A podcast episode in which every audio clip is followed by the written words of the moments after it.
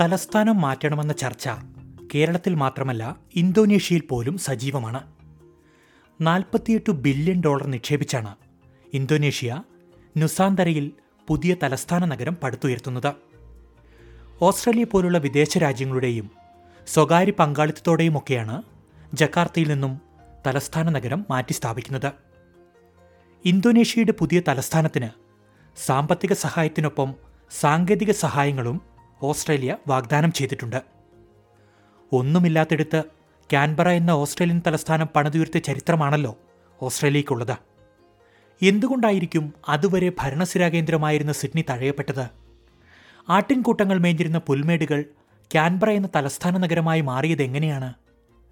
പ്രിയ ശ്രോതാക്കളെ S B S മലയാളത്തിൽ പോഡ്കാസ്റ്റുമായി ഞാൻ ജോജോ ജോസഫ്.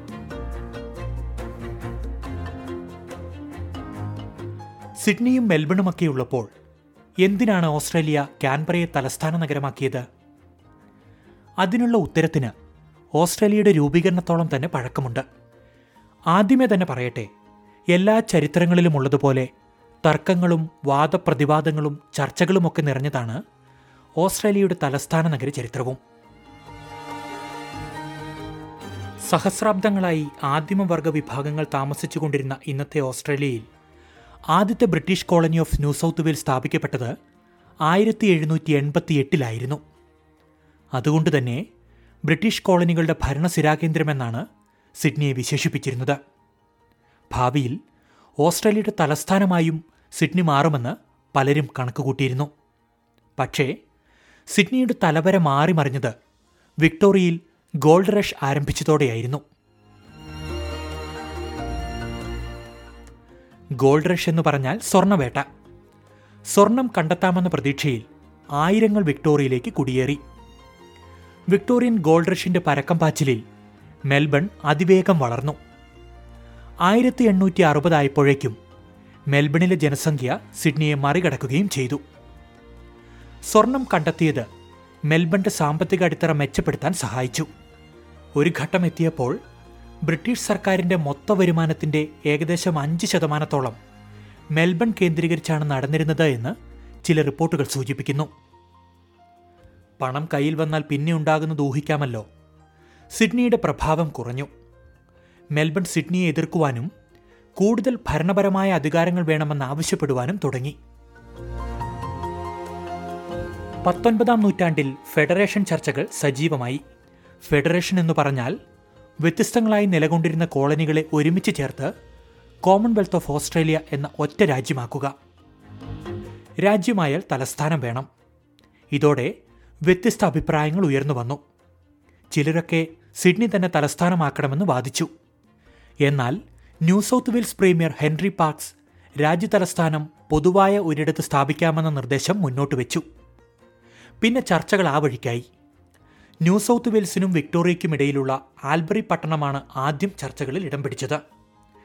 ചർച്ചകളും ജനഹിത പരിശോധനകളുമെല്ലാം പുരോഗമിച്ചു. ഒത്തുതീർപ്പിന്റെ ഭാഗമായി ഓസ്ട്രേലിയയുടെ തലസ്ഥാനം ന്യൂ സൗത്ത് വെയിൽസ് സംസ്ഥാനത്തിലായിരിക്കണമെന്നും എന്നാൽ സിഡ്നിയിൽ നിന്ന് കുറഞ്ഞത് നൂറ് മൈലിൽ കുറയാത്ത ദൂരത്തിലായിരിക്കണമെന്നും ഓസ്ട്രേലിയൻ ഭരണഘടനയുടെ സെക്ഷൻ നൂറ്റി ഇരുപത്തിയഞ്ചിൽ എഴുതി ചേർത്തു ഇത് പ്രത്യേക അധികാരങ്ങളുള്ള കേന്ദ്രഭരണ പ്രദേശമായിരിക്കുമെന്നും ധാരണയായി. പുതിയ തലസ്ഥാന നഗരം പൂർത്തിയാക്കുന്നതുവരെ മെൽബൺ ആയിരിക്കും ഭരണസിരാകേന്ദ്രം അങ്ങനെ അവസാനം ആയിരത്തി തൊള്ളായിരത്തി ഒന്ന് ജനുവരി ഒന്നോടെ കോമൺവെൽത്ത് ഓഫ് ഓസ്ട്രേലിയ യാഥാർത്ഥ്യമായി. ഇതോടെ രാജ്യ തലസ്ഥാനത്തിന് വേണ്ടിയുള്ള സ്ഥലപരിശോധനകളും വേഗത്തിലായി.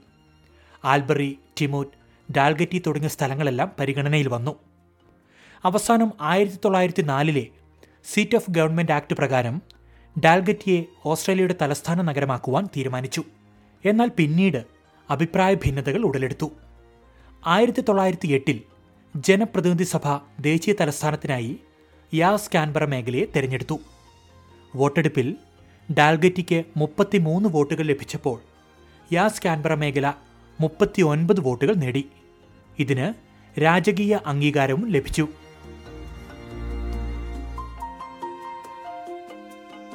ആയിരത്തി തൊള്ളായിരത്തി ഒൻപതിൽ യാസ് കാൻബറ മേഖലയിലെ മഖൂൽമ Yass Gundaroo Hall Lake George Canberra എന്നിവ പരിശോധിച്ചതിന് ശേഷം ചാൾസ് ക്രീവിനർ കാൻബറ രാജ്യതലസ്ഥാനത്തിന് ഏറ്റവും മികച്ച സ്ഥലമെന്ന റിപ്പോർട്ട് സർക്കാരിന് നൽകി. അങ്ങനെ അവസാനം ആയിരത്തി തൊള്ളായിരത്തി പതിമൂന്ന് മാർച്ച് പന്ത്രണ്ടിന് കാൻബറ രാജ്യതലസ്ഥാനമായി നാമകരണം ചെയ്യപ്പെട്ടു.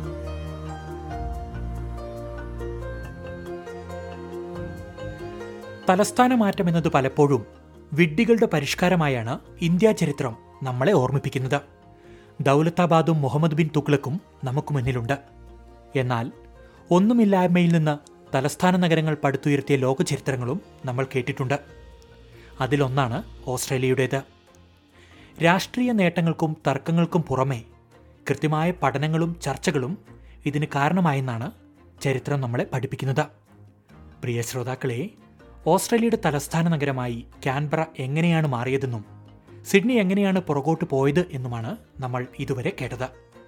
ഓസ്ട്രേലിയയിലെ ദേശീയ മലയാള മാധ്യമമായ എസ് ബി എസ് മലയാളത്തിൽ ഈ പോഡ്കാസ്റ്റ് നിങ്ങൾക്കായി അവതരിപ്പിച്ചത് ഞാൻ ജോജോ ജോസഫ്.